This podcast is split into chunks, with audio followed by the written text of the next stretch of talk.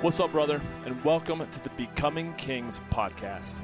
I'm Johnny King, and I'm a life enthusiast, growth mentor, and men's lifestyle fulfillment coach. I've dedicated my life to helping men who feel like they're just not living up to their full potential to level up and become the king of their kingdoms. So, whether you've been feeling stuck, or numb, or extremely angry with not living up to your greatest potential in any area of your life, then I'll be in your ears every week, dropping some truly transformative episodes to help you become a man that you're proud to be. I'm glad you're here. Let's get to it.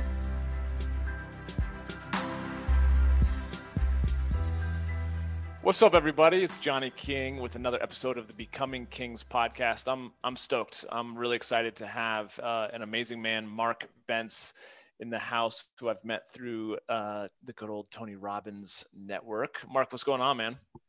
Oh, it's all good, Tony. I just uh, sorry, Johnny. Uh, it's a lot of Tony in our lives.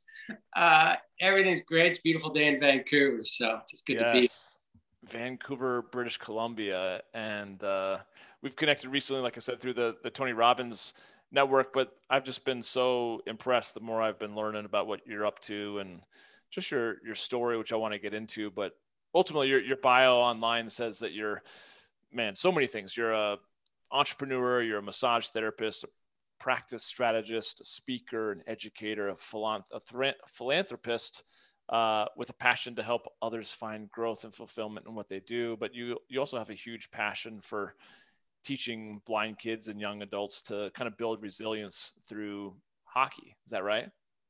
That's it. Yeah, it's uh, it's always a dream in my mind. When I was young, I wanted to play hockey, and uh, what I could do was just uh, floor hockey up to grade six, and then my eyesight was was not good enough, so I had to quit. So yeah, it's always been a passion of mine, and so I've been doing it 20 years, and it's an awesome experience for myself. But of course, getting young kids out there and realizing that hey, at, at 9, 10, 11, at their age, having everything ahead of them and all the structures in place, and we have everything there now across Canada and across the states, so visually impaired and blind people can play ice hockey. That's so cool. That's so cool.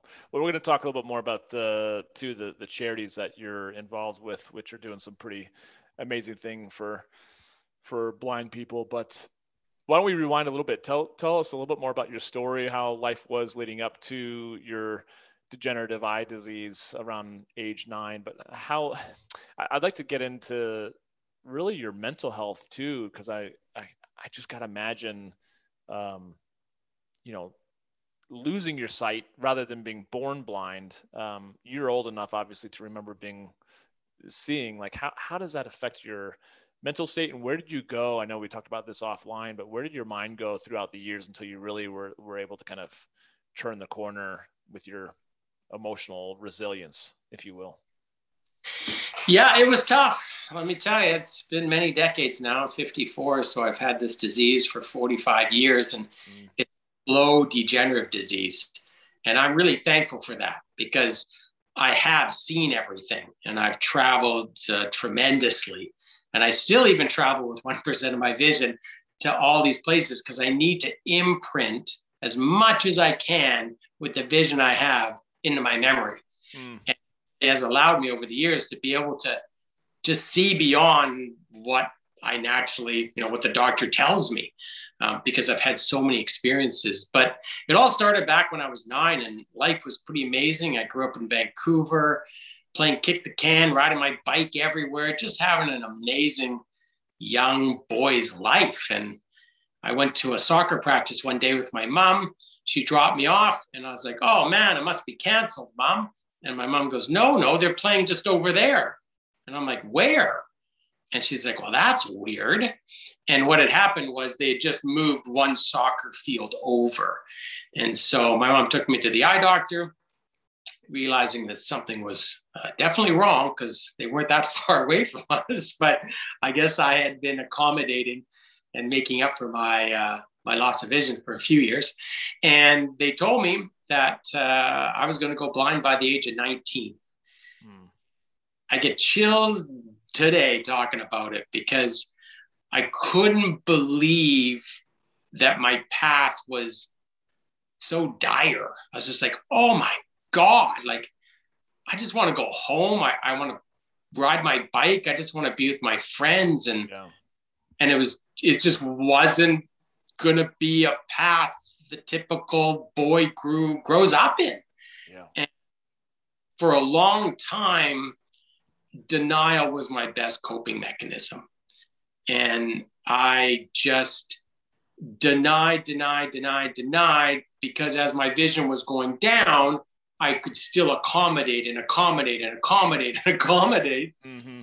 happening to me until I couldn't. And then it just, oh, late 20s, I think it was about 27. I just hit this wall. I remember going to a um, game of Seattle Mariners down um, down the Kingdome, and I remember being in the car, and suddenly all my vision, what I had, went from black all the way from the uh, periphery into the middle, into the middle, into the to boom to nothing, mm. and I went, my God, this is it. I've gone blind, and I couldn't believe it. Mm. At that moment, that's when my anxiety started, and and that was actually a panic attack. Mm. Uh, and then panic attack in and out of the hospitals, um, many medications. Uh, then depression set in uh, throughout my life. When I was young, starting at about 14, uh, I used alcohol to help numb my pain. And it wasn't social, you know, how we all sort of get into it. It's like a social thing we all do. Sure, yeah. that's what I was doing. But ultimately, I was just trying to deal with this loss that I could not shake. and every year it's worse. Mm-hmm. But I'm very appreciative because, hey, if I was totally blind, I wouldn't have this opportunity to have seen what I've seen, even though it, it's harsh getting it ripped out of your, you know, having your vision ripped out of your body is, it's harsh. No, I was gonna, I was gonna ask you. Yes, like it's almost, isn't it worse to to have had it and, like you said, to have it ripped away from you than just you don't know any better if you were just born blind. Well, yeah, I got some blind friends, and and they they know no different, yeah. and their life is their life. But I can say the vision loss has provided me with just cool opportunities that you know maybe could have come if I was totally blind, and and you don't know, right? Because it's it's the path you're given, and you you walk your path. But I'm I'm pretty amazed at this fun and enjoyable things I have done as my vision has gone downhill. And I was just sitting out on my porch today and I was feeling the sun on my face. And I was looking at him like, oh my God, it's unbelievable the sun and the, the blue sky, and that I can still differentiate that. Mm. And it, it, it really gives me opportunity now that I'm, I've dealt with, let's say, the demons of it all. Yeah. Uh, to be able to say, Jesus Christ, is this ever beautiful what we have? Like it is amazing what we we all have, right? If we just think about what we all have and not have all these crazy ass expectations that all these things should be happening the way we want.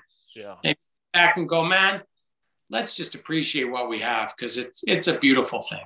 Yeah. Amen to that. You know, as I'm listening to you talk and I'm kind of putting myself in the shoes of maybe another guy that's listening. I think something that I'm certainly guilty of, but something I can even hear Tony Robbins talk about is like it, it doesn't help. It, it, wouldn't be helpful for someone to to listen to this and be like, well, gosh, yeah, this really helps put things in perspective. I'm really grateful I have my sight, so maybe things aren't as bad as as I make them out to be. I think it's all relative because a guy could be listening to this who you know has all his faculties and yet he was sexually abused by his uncle you know and has serious trauma that's affecting him and his sense of happiness and fulfillment as an adult now the, the idea that i wanted to have you on the is just how you've worked through your own yeah curveballs trauma whatever you want to call it and how you've made that turn versus letting, you know going down to the bottom of the the barrel of a you know bottle of something or drugs or women or whatever. There's so many things that you could have done to to really ruin your life, and you've turned it around. Um, I don't know if people probably don't even know this, but you've won two gold medals uh, at the Winter Paralympics Games right back in uh, Austria in '84. Yeah, you've done a lot. It's amazing. It's amazing. And that was extremely helpful, right? That was I was the youngest kid on the team, and at 16, when all my friends were getting their driver's license, there was no chance I was doing that, and that's pretty important as a young man. Yeah. I just remember going, "Oh, this is one of those serious life moments where I'm not going to be like other people." But I gotta say, the the Olympics and, and winning two gold medals and and achieving and and just taking it to the next level really helped me. It just was like, okay, like you can do shit mm-hmm. and you just you gotta you gotta really love who you are, right? And guys, I think have a uh, uh, it's an it's an interesting relationship with themselves because they want to be everything. People think you should be everything. You're the right. strong, uh, powerful person. You shouldn't cry, and and back then it, it it helped because I was still burying everything, but it really did help to achieve something amazing like that. Well, you uh, we're going to jump around your story a little bit, and just in terms of crying, it just makes me think of what you told me offline about uh, Tony Robbins kind of cracking you open a little bit emotionally. Tell tell the listeners and the viewers a little bit more about how that became maybe a, a major pivot point in your life. Yeah. Uh, so about five years ago, um, I went to my first Tony Robbins event, and before that, so what would I have been 49? Before that, I might have cried two or three times in my life, mm. and they were at funerals, you know, family and friends of the family who had died. And it was just, it was never part of what I saw was to express myself emotionally. And so, like we've alluded to, uh, you have tendency to go internal. So I went internal. I drank. I took drugs. I did all these these coping mechanisms. And really, if I'm looking back on it, I just needed to be open with people and be able to say, holy shit, you know, if I met you, Johnny, at 16, be able to say, Johnny, man, this road I'm on is is harsh. You know, mm-hmm. I I, I just got to let you know it's harsh, and I don't know the future, but I know, hey, you know, we're buddies, and and it's going to be okay, and and I'm looking forward to it. But I that just wasn't that wasn't my path, right? And mm-hmm. so I get to Tony Robbins, and he really gets into it, and I just just burst open crying and I couldn't believe it. I'm like, what is all this stuff? Like, mm. you know, like, I, I how it, you know, there were tears, physical tears, but you could just feel the the stress and the relief just pouring out of my body. And and I got out of that. That was um, Date with Destiny.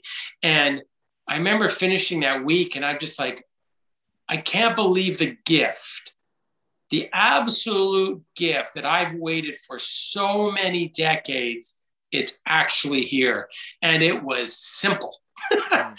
it was it was all within me. And and I spent decades bottling it up. And and from there on, I I have this great relationship with my emotions. And high, they're low. I know what they mean. I respect them. Uh, I like crying. It's a great thing to just to be more whole as, as opposed to just being so guarded and and yeah, it's just amazing. So yeah, phenomenal what's happened in the last five years. Yeah, so cool. Well, uh, how do you? I mean, like you said that, and I'm going through the same process too, because it's just being a guy and growing up and doing all the things that you talked about, like just getting reconditioned to, you know, allowing myself to feel the highs and the lows. The, the, the lows, though, of course, are painful, which is initially why I don't want to feel them. Right? They're they're shitty for sure. Um, but then uh, it's not like I'm not going to be in. I'm not in pain either when I repress my emotions and then I get really angry or really lonely or really like numb. That that's not like it's any better than actually feeling the pain. But you had what 40? You said 49 years worth of kind of repressed emotions and all just came out that day? Like, was there anything specific that was a uh, aha that was like, oh my gosh, or was it just literally like the that sense of like the light, the lightness that you felt once you just got that um, raw emotion out of you? It, it was the lightness. It, it, was this this like so I was sitting there and you're listening to people and they're um, talking to Tony about their life and and you realize how like-minded everybody is. Yeah. So I sit there and I go, well, I'm blind, and and this person over there goes, well, I've been molested, and this person over there goes, um, you know, I grew up in the poorest country in the world, mm-hmm. and but we've got all the same um, drivers. Yes. I just sat there and I was just like, oh my God, I am like everybody. And that's what allowed me to just let it go because I was like, I no longer have to have this wall around me. Like I am like everybody and everybody's like me. And and it just, boy, it took off, I don't know, 20, 30 pounds. it just it's just like you beam afterwards because you, I think most people, I, will say for myself, you just want to be like other people, right? And and you're like a shared experience is, is the best experience. Yeah. Oh, that was yeah, it's the ultimate shared experience that released me of of these. I, I, they're demons, you know. They sit inside you and they swirl around and they they grab a hold of you and make you angry and frustrated and depressed and and and you just go, oh my God, uh, I don't want to be vulnerable. But now I go, you know what? It, it's time to talk about them. And so I have an 11 year old daughter and and I talk to her about it. I, I say, you know, daddy has gone blind all his life and it's an amazing path I'm on. like yeah. it's it's it's amazing. It's crazy, right? Like I didn't I don't choose the role, but it's an interesting one. And and it, it has definitely helped with raising a child because you're you're just more connected with them. Uh, more connected in what way though? And just being in that honest. Yeah, kids' emotions are are open and honest, right? It, it takes them a while to develop the guard. So when they're young, they're just raw and open, and and they learn, and they they're trying to figure out how their emotions should be played out. So I'm working with my daughter to to just realize that hey, play your emotions out. You know, like like let, let them be and and yes, people will judge you. There's no doubt. Don't worry. People will judge you. People will say shitty things about you. Um, but like I was saying, actually, just today with her, I was like, you know what? Because uh, she doesn't like being in a big crowd and people looking at her. so I was like, you know what, sweetie? When you're in that type of crowd, don't feel that that that sort of connection because you're you're nervous about that. I said just put in your shit eating smile, big shit eating smile, and just go, hey man, it's great to be here, and go like, and it'll help you not internalize this stuff that isn't real.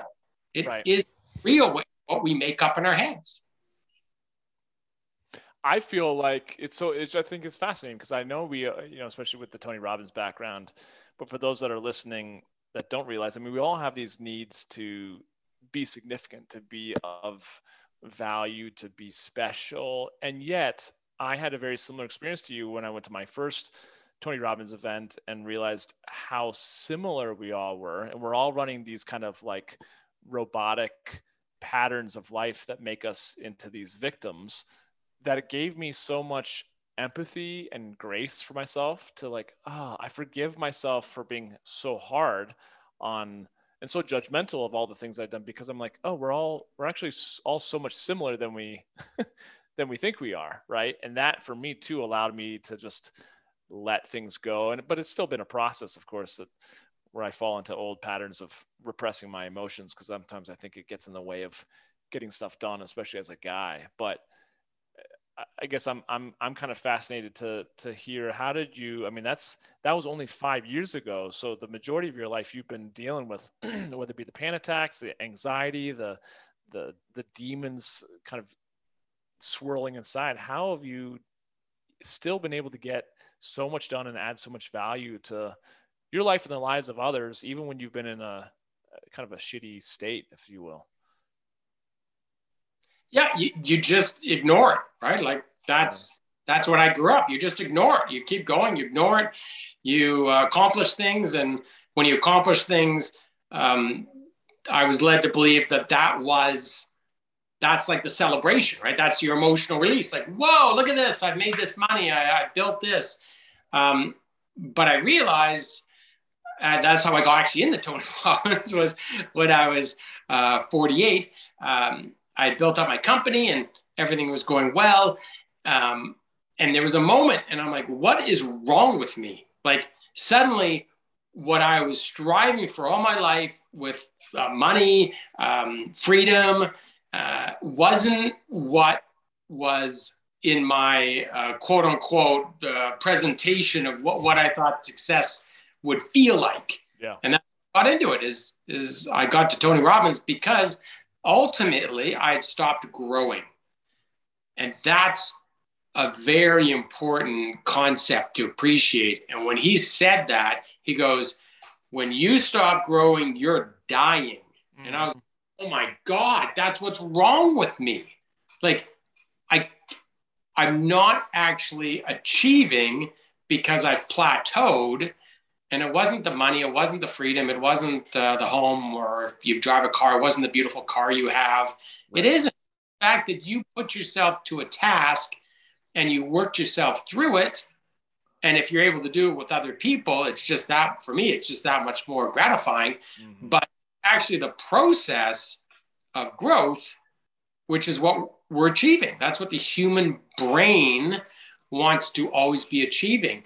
And it was amazing to have that realization because I would just push through, drink, push through, take my medication, push through, and ignore how I felt. And then again, once I got to this level, I'm like, no, no, I should be feeling much better. Yeah, yeah, right. It should be here, and it wasn't. And and that grow dying concept just boom, just knocked me on my feet and made it opened me up. Opened yeah, right. Uh, I guess I'm kind of curious to think. What were you seeing as as what the costs were of living that way, whether it be on yourself, on your relationships, uh, on your business, you know, of just suppressing it, ignoring. Because I feel like a lot of guys that I think would be, re- you know, resonating with this whole conversation are doing very similar things, and they're just ignoring as well the cost and you know the, the repercussions it's having on their lives and on others. Yeah, well, the, the cost is many. It's many things. Um, for me, it was decades of frustration. And and I still get frustrated. There's no doubt, you know.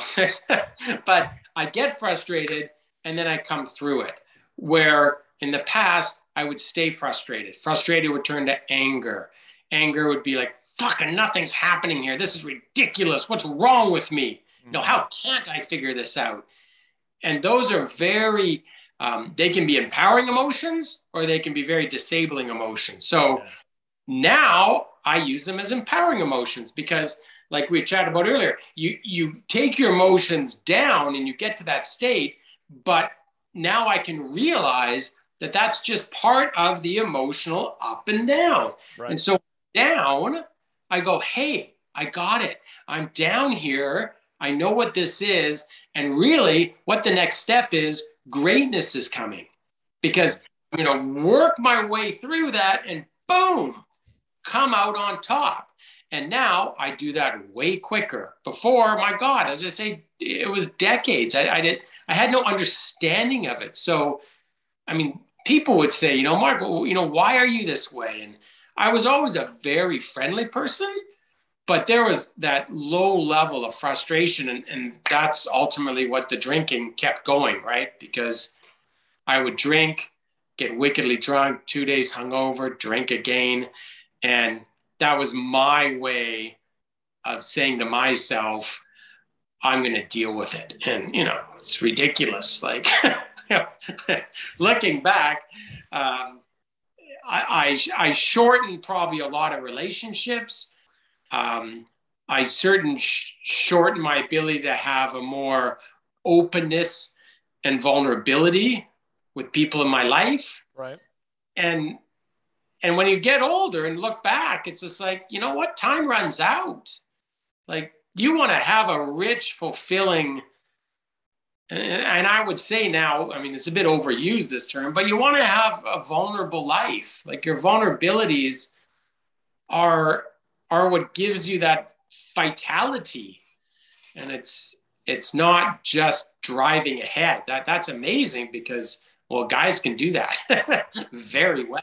Mm-hmm. But if you're burying your head at work and and you know there's another reason you're doing that, that's when you know you've got to sort of wake up because unless you wake up, th- there are so many costs down the line. Could cost your marriage, could cost your your your family, right? Could cost your kids. It's there's a lot of things that that we ignore, and I'm just yeah, I'm, I'm happy I I got out of ignoring it. Yeah, I'm I'm grateful too. I, otherwise, you probably wouldn't be having this conversation. But um, I, I, again, I'm I'm thinking about guys that are listening. If they're really like, God, that is so me. I'm so fucking pissed off. I'm so frustrated. I'm I'm numb. I'm always, you know, angry. Okay, I hear you saying like it's it's got to change but then what is it for you as Tony Robbins? For a lot of my other buddies, not a lot of my, but other buddies I've heard use like ayahuasca or other type of plant based, something to crack themselves open where they are no longer in control of of keeping it all down, right? What are some other suggestions, or what would you recommend for a guy if you're just having a coffee with a a fellow brother on the path who's like, I'm feeling exactly how you said you were feeling, and I need help, but I don't know where to go or what to do next. Well, I would look at what you're doing that you truthfully know are negative behaviors. Mm-hmm. So, yeah, I would say I truthfully knew drinking for decades was a negative behavior. So I would say to the person, I'd say, you know, hey, you know, like Johnny, Johnny, the best thing you can do right now is don't quit drinking right now, but why don't you just cut it back 50%? percent mm hmm And why don't you, on the 50% of the time you drink, understand why you're doing it. And and don't hide behind like drinking is so hidden behind. Oh it's social it's summer it's winter it's i don't know the super bowl it's it's the olympics. You know like yeah. it's so hidden. And so i really like the um the saying that i got from tony robbins too is nothing has any meaning except for the meaning you give it. And so think about when you do your negative behavior, what meaning are you giving this? Mm-hmm. Because you can change your path regardless of what's happened in your life. And so many shitty things happen to people in their lives. Like it's wicked, right? It's it's wicked when you start to peel back the onion. But here's the thing. There's no meaning. It's only the meaning you attach to it. So really wake yourself up to that idea because you can carry these anchors forever. Mm-hmm. You can be justified in it, you know, regardless of whatever circumstances you have found your life to, to have on you, you, they're probably justified. I don't know. But there's another way looking at it by saying, you know what? The meaning I attach to what's happened to me in the past, like for what I'll say about my vision, is that it's given me an opportunity to be here today. And hey, it took me up to 49, um, and it wasn't all bad. You know, like I, have had a lovely life. I just chose a lot of negative behaviors to um, uh, to connect with. But now at 49, I don't drink at all. I, it wouldn't even enter my mind to do it. It's just like if it takes me that long to get here, fantastic. If I only have five more years on this uh, earth, at least I'm open, vulnerable, and emotionally like free to be who who I want to be, not the bullshit that people tell you you want to be. Right. It's just like really understand that nothing has any meaning but the meaning you give it, and and look at it because it's it it just it's it's everything you do. It's everything. Mm-hmm. Man, that's uh, that's so powerful. It's got me thinking in a lot of different directions. Um, w- when it comes to what you said, like man, like five years ago, you realized you you kind of plateaued in your growth, in your personal growth.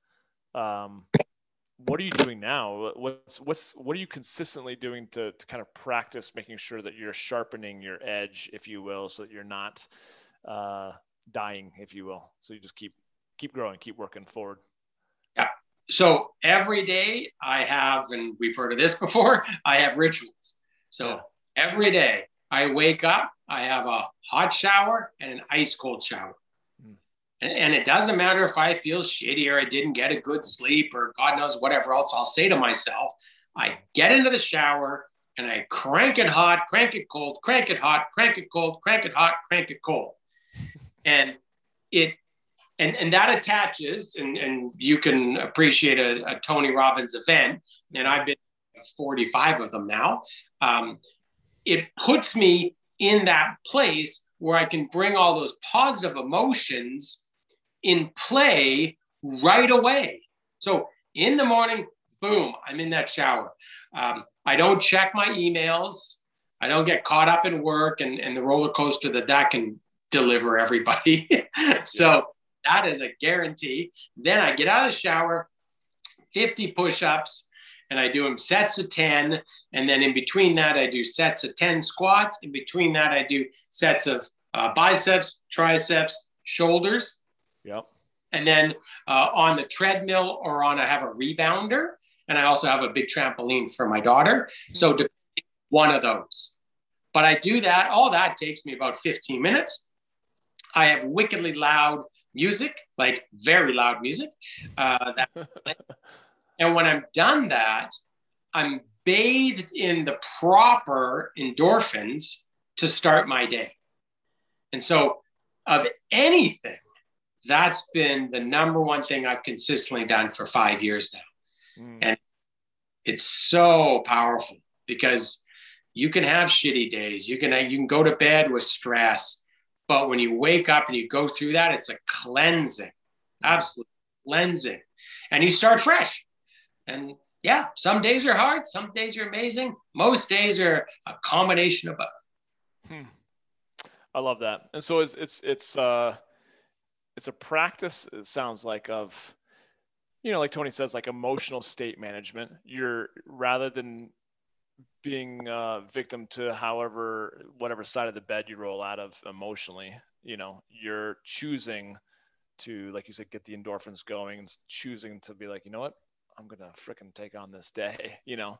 And it's probably a, uh, grounds you right? Um well, i think that's pretty powerful. I, th- I think it's uh speaks to to again, those of you that are listening to this, if you don't have some type of ritual, it can be 15 minutes, it could be five minutes. You know, I, I tell some of my clients, like, it doesn't have to be anything more than like turn off your alarm, do not snooze, get up, get a glass of water, and yeah, meditate or do 10 push-ups or jump in a cold shower. Any of those things like any of those things will, will help change your state from being exhausted and that sort of thing to being a lot more you know ready to take on the day and and give it your all um, which sounds like you, you you're got a good practice of doing that's for sure yeah the other thing too actually john is a good thing and and i guess it depends on where you are in your life but um, i would say just don't be hard on yourself mm. like really really sit back and appreciate all the amazing things you have yeah. like we're so bloody hard on ourselves. Like we should have this, we should make this, we should this should be what our wife is, and we should have two kids. We should go to Maui every fucking year. What whatever you want to say in your head. It's amazing the stuff that are these shoulds that make absolutely no sense because if you're diagnosed with brain cancer today, it's all bullshit. Mm-hmm. And I really have a healthy understanding, and this vision has really helped me. Is that you know what?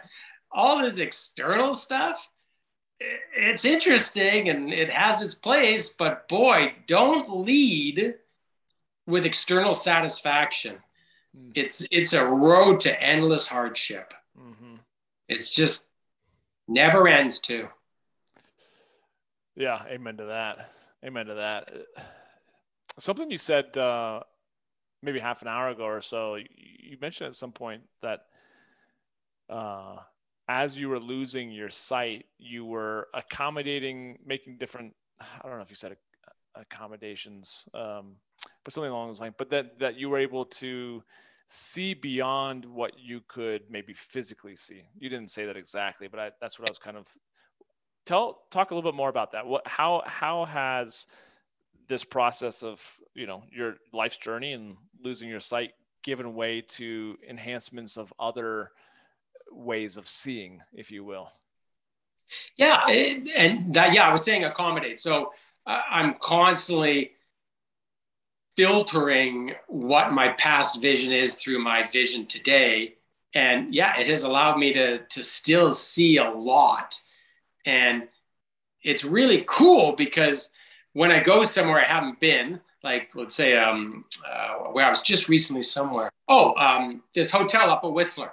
Never been in this one hotel, and so I didn't know the lefts and the rights, and you know walk right into the wall because I I'd been down the the um, the hallway before, like the night before, but I mm-hmm. didn't pain um, or my dog. I got a guide dog, and it was pretty funny because I'm just waltzing with great purpose, and then boom, and and it's just like, yeah, that's right. I forgot I can't see. You know, it just, but I have these filters of what everything should be, hmm. and so I have a great ability to pattern what everything is, and it's cool. So I have this amazing, just visual patterning ability in my head. Um, my touch, of course, is is excellent. My hearing is excellent. Um, I don't know about my taste, but I'll say my my hearing and touch is pretty cool. But what I'm most sort of proud about is this this filter and patterning that that I roll. It's it's like a movie. I just roll through my brain, and every so often, like well, it just happened to me. I walk into a wall, and it's it's kind of funny because it it's cool, and then it's like, yeah, you know what? You're still blind, and it it humbles me. I was gonna say it's a, it's a good natural way of uh, keeping you humble.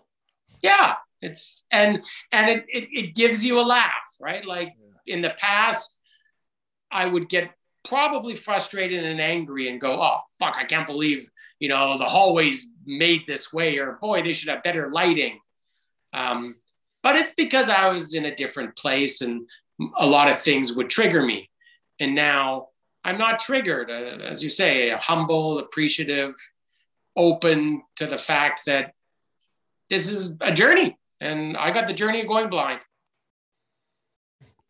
Well, that, and that's what I was thinking too. When, you know, when I too have been in a place of like total frustration, being pissed off at myself, angry, um, and I'm, and I attempt to keep all that down and repressed within me, it leaks out in me getting frustrated or really angry about the dumbest of things. Yeah. it like it just like leaks out and spurts out and i think that's probably like you said you had a lot of other things that would trigger you just because you had all that anger that you were keeping down within you right? It's a toxin right? It's it's like all toxins. It at some point it's your toxicity level uh, you can no longer deal with it. Yeah yeah ain't that the truth? Well let's uh as we're starting to kind of wrap things up i want to hear because you've you clearly been very successful entrepreneurially and and i correct me if i'm wrong i'm just trying to connect the dots. I gotta imagine that as if if if i were going through what you were going through it, you do kind of feel like you're uh, on an island a little bit by yourself as you're going blind and no one else is and so you just kind of have to make the decision you know what you're going to have to be your own boss. You're going to have to like live by the beat of your own drum. Has has your blindness impacted your entrepreneurial spirit much you think? Uh, no i'd say it's it's fueled it um, because of those other opportunities. So back in the day of of university and that my friends all went to university i mean i did too but i went later on when i was 24 25 mm-hmm. but they in as 18 and so what had happened is i couldn't get a job i mean i remember I was cleaning floors at Bridges Restaurant uh, at 3 a.m. after being at the bar till 2 a.m., showing up just cooked uh, and cleaning. And I just remember going, oh my God, I can't believe I'm 22 and this is what I'm doing. Mm-hmm. And all I could figure out, because back in the day, um, most blind people, and, and probably now, they go into university and, and they're overeducated and unfortunately underemployed. So for me, I was underemployed, but I was always honing the skill of figuring out how can I make it work for myself? Because you said that is that going blind I had to rely on myself and right. wanted to make sure that what I had was bulletproof because what what is in me this blindness isn't. It's going downhill and where it stops nobody knows. But I how can I make it bulletproof? And I was introduced to massage therapy got into it. Um, you know, never had a massage before, but I realized really quickly that, oh my God, if I go blind, I can always sell being a blind massage therapist. Yeah. And that was actually the foundation of what I have today. So now I, I, have had a whole bunch of clinics, uh, but now I have a clinic in downtown Vancouver, one of the largest in Canada, multidisciplinary clinic. And we have uh, 60 people in the company. But it all came from getting into massage therapy because I was like, you know what? No one can take away this from me. And if I say I'm blind and a massage therapist, people are going to think I'm superhuman. so that's where it really helped because I had a foundation to build with. Where before I was living in a sighted world, mm-hmm. and it just was. I mean, sighted world in my twenties, boozing and you know, hanging with chicks and doing all those things. It wasn't a good recipe. Right. Um, but once I got that base education, once I got some failures of running clinics under my belt, and then once I got a little bit more maturity and I was like, okay, I get it. Then my latest venture, which is well, not so late now, it's been about 14 years, um, has really paid off. You know, way my imaginations. But now that I've I've I've here, it's you know, there's a lot more to go. yeah, I, I, think that's what I was thinking. Was like, man, you you almost you can't rely on anyone uh, as you as you were getting older to quote unquote save you. You you know, you had to just kind of figure it out and adapt, um, which I imagine is, I mean, like we like we both know, resourcefulness is probably the, one of the best, you know, qualities to have as an entrepreneur and as a human being for that matter you know and i imagine you've had to be very very resourceful as your sight was going you know and maybe you didn't have someone to lead you or or just to guide you and and not even like from one place to the next but even as a as a mentor going through what you're going through you had to figure it out on your own. Yeah. I mean my mom was always there. My mom's an entrepreneur entrepreneur at heart. So mm. she been my biggest motivator from back in the very beginning, of course. yeah. I always had my mom who who really just positioned me in the right place. And and and really early on told me that you know your dreams are not going to be limited. And yes, you're going to go blind, but your dreams are not going to be limited. And it really helps to have someone like that in your court. Um, some people don't have that, but um, it, it, it was it was I mean I can't say enough about my mom. It's just unbelievable what what she's she's done for me. But mm. at the end of the day, it's a solo road, right? We, yes. We bucket, and we all figure out, hey, who's going to be part of our team, who's not, and I've just been lucky enough to figure it out and and to get to am and and ultimately where I am is love, say from a company or financial or objective sort of viewpoint, but none of it, none of it is worth it. The, all the money in the world is about being open and, and having that emotional release five years ago when I started being able to cry mm. and be just who I needed to be. Mm. And ultimately, that honesty started to compound and compound and compound. And yeah, life's life's pretty nice. That's pretty cool. That's really really cool. Speaking speaking of your mom, I, I you know was very close with mine as well before she passed away. But what if you had to choose one or two qualities that you admire most in your mom that you are grateful that you've inherited as well that maybe you're seeing that you're passing on to your daughter what what's one of those one or two of those qualities that your mom had in spades that you just absolutely admire and adore she never gave up hmm. it didn't matter like whatever. And she had lots of different uh, businesses and, and lots of different shitty things happened to her in her life. And, and she just, I just watched her. I'd be like, whoa, man, like she just kept pivoting and moving forward. And she was very optimistic. Mm. So, like, you combine never giving up with this healthy dose, dose of optimism. And it was just, it was awesome to have that brush off on me because I never give up. And I am, same thing. I'm always optimistic. And so it's been such a great foundation. And yeah, she just had it in spades. That's so cool. Still has it. She's 84. oh, that's amazing. That's so cool. And I and again, and that's got to be a tough. It's it's obviously tough on you. And we talked about like that question of what what is it to be blind, but it's it's also it has an impact obviously on uh, your loved ones, your mom, your spouse, your kids, your friends, your you know. And it's like um, I just got to imagine that it, it, it could offer doesn't doesn't mean it's you know or absolutely happens, but it ultimately could bring you closer to your loved ones when you're having to be more honest and vulnerable, especially these past five years, you know, and sharing your emotions, communicating a lot more. It's got to be able to, to bring you a lot closer versus maybe the pissed off, angry, repressed version of you that was going through life, right? Yeah, it's it's excellent. My mom actually was diagnosed a couple years ago with this really rare lung condition. And we thought she was going to die in like weeks to months. Uh, and then for whatever reason, it's it's stabilized, uh, and she still has it.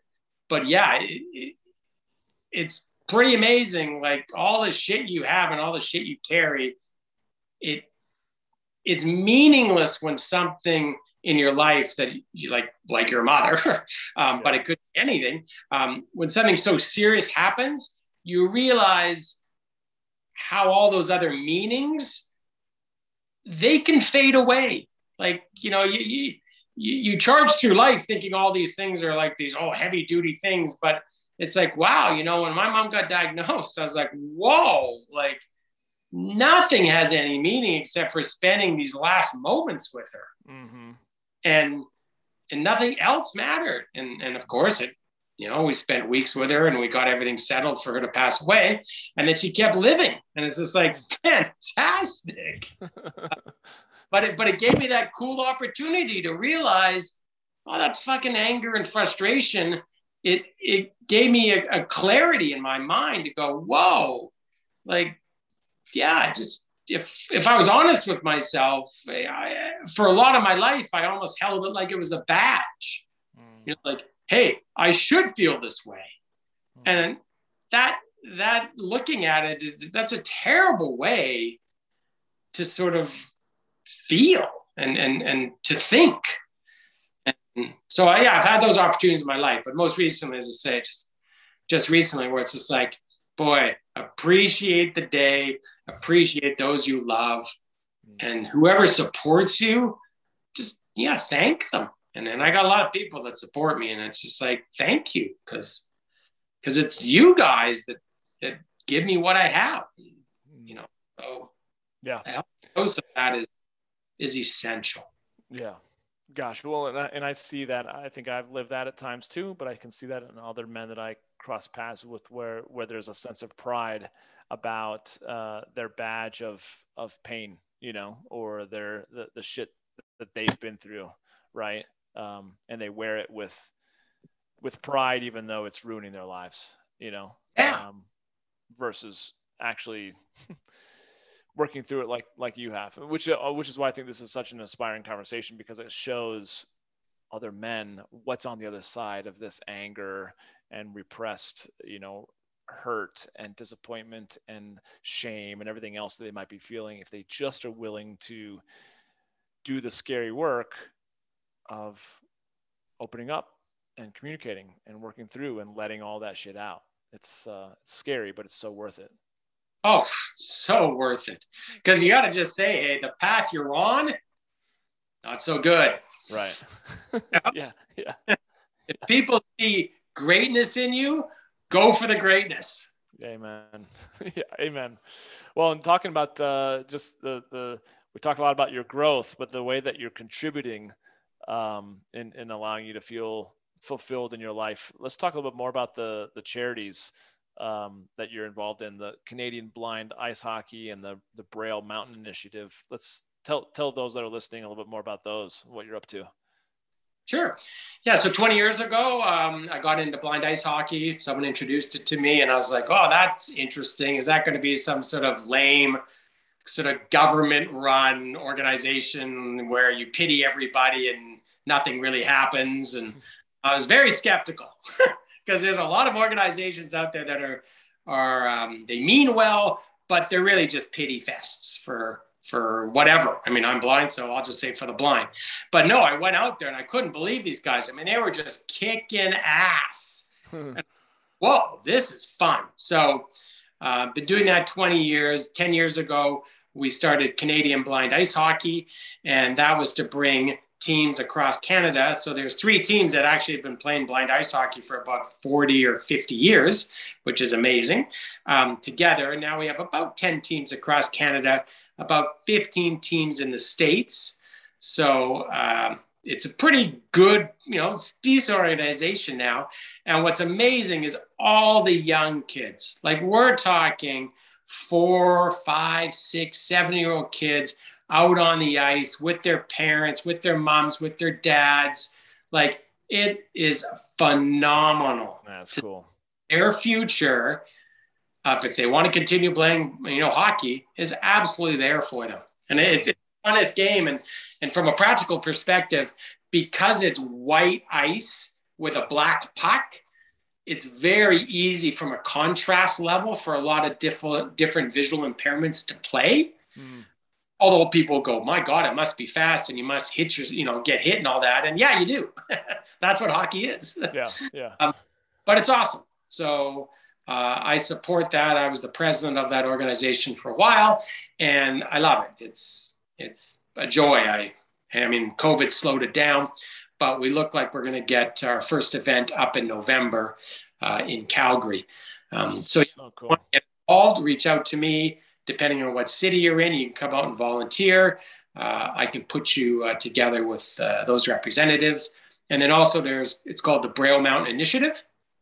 And so this is an organization started by a guy who was a backcountry uh, avalanche, you know, big powder skier. Mm-hmm. And that was his life. He's been doing it for like 14 years. And then he got this eye disease. And boom, it just suddenly took it away, one of his eyes. And long story short, he's going blind. Mm-hmm. Um, so he thought, you know what? I want to open up this opportunity because he couldn't believe that all you could do was go to your local ski resort and go skiing. He was like, no, no, man, get in the back country. Yeah. It's even better because no one's around. It's totally quiet and it's self-propelled, like you go up on skins. Mm-hmm. So yeah, I've been involved in that this year, and I'll be involved in that forever. And it's amazing. We we go up, we do big powder skiing, and uh, it's it's a beautiful, beautiful thing. And also awesome. mountain climbing and different all activities in the uh, in the mountains that are extreme. That's what that's. About. Extreme mountain activities, yeah, um, that's so cool. Mountain climbing. Yeah powder skiing, anything oh. along those lines. And yeah. yeah. you can think it, we'll do it. That's awesome. Uh, one question, just because I'm curious, what is the is hockey? Are the rules? Is the game different at all for blind players in the league, or is it pretty much the same? Yeah, slightly different. So uh, it looks the same, but our puck is a little bit bigger. Mm-hmm. So it's about three inches wide, about an inch and a half tall, it's metal full of ball bearings. Hmm. So you can hear it. Hmm. It clangs, right? So you hit it off the boards, it clangs. Hmm. So that would be sort of the most obvious um, uh, equipment difference. Uh, the other difference we have in the game is that when you go past, so when the offense goes past the defense's blue line, they have to make a pass. Mm. And so what that does is if you're blind or visually impaired, you'll have a tendency to go end to end and shoot. Yeah, right. That's make for an exciting game. right. We force uh, players to make a pass at the blue line. which then, of course, stimulates the play and uh, yeah, makes it an amazing game. Um, also, people that play uh, offense typically have to be legally blind. It's less than 10% of vision. So people who play offense typically have five to 10% of their vision. People who play defense have typically zero to 5% of vision. So that's what I play. Mm. And then our goalies are blind, and we make sure they're blind by blindfolding them. Mm. Um, so that would be the other sort of, I mean, you wouldn't notice it, but that's how we do it to, because that also creates a lot of movement. Mm-hmm. And then the net, uh, depending on where you are, we've made our own nets and we ship them around the world now. They're three feet high because we don't want puck raised so high because yeah. it really hurts. Like you yeah. can rip that puck. yeah, I bet. You know, that's so that's it. The rest oh. play exactly the same. That's cool. So so requiring the extra pass then uh, also requires a lot of communication. I mean, ultimately, you have to know your your teammates' voices, right? To to be able to hear where they're at and then have a sense as to where you're passing it to them through. Correct? Yeah, and then also like depending on your visual impairment, it's a lot of vision in the visually impaired world. So when I had of my vision, I could still ride my bike hmm. because in my eye condition, I started with no central vision, but very good peripheral vision. Peripheral vision allows you to see everything around you, right? Mm-hmm. So for me to ride a bike, I would just look down and I could see perfectly all around. Mm-hmm. Now, of course, if something immediately came within three feet of my bike, I would slam into it, but I would see it in advance. Mm-hmm. So, depending on your visual impairment, um, you'd be amazed. You, you walk around visually impaired people today that you would, you know, they're not, they don't have canes, they don't have guide dogs.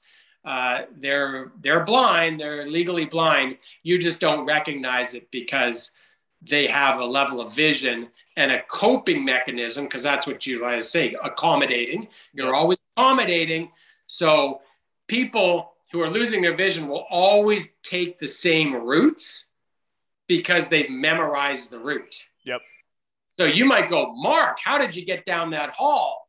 In, you know, in the, in the hotel, and I'll go, it's no problem till I walk into the wall. right. but if I didn't walk hall and you were looking at me from the side, you'd go, holy shit, look at that guy go. Yeah. but because I'm patterning everything. Yeah. Yeah. Right. I love it. Well, I could keep chatting and keep chatting because I'm just uh, loving the conversation. But just for the sake of time, I'll I'll cut things off here. But I want to thank you again so much for just sharing your again talk about vulnerability, sharing your story, sharing uh, your just your your love and your uh, sincerity of like giving back to people, express or just showing uh, a great example of, of a man who, man, for 40 some odd years of your life, you were in the thick of it, but you, st- you never gave up, just like your mom. And you've battled through, and it's, I just imagine it's, it's made you such a more enjoyable person to be around, a, a great husband, a great a father, a great uh, boss and just a great human being. I can attest just from the little bit that we've chatted. So thank you for for sharing all that with us. Uh, you're most welcome. Appreciate being on the show, and I'm glad I could help some people out.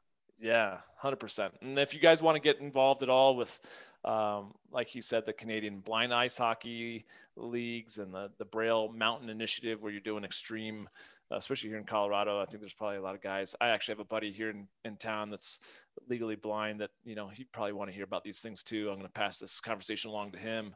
Um, if they want to get in touch with you, what's the best way to get in touch with you? Uh, best is mark at markbentz.com. So M A at M A R K B E N T Z.com. Okay. Beautiful. Well, thank you again, Mark. Uh, just a pleasure. Looking forward to doing this again. And uh, you guys, thanks for listening as always. If you have any questions or thoughts, feel free to contact me or reach out to Mark directly. And until we catch up with you on another episode, thanks for tuning into the Becoming Kings podcast. Thanks, Mark. You bet. That's it for this one, and I want to thank you for listening.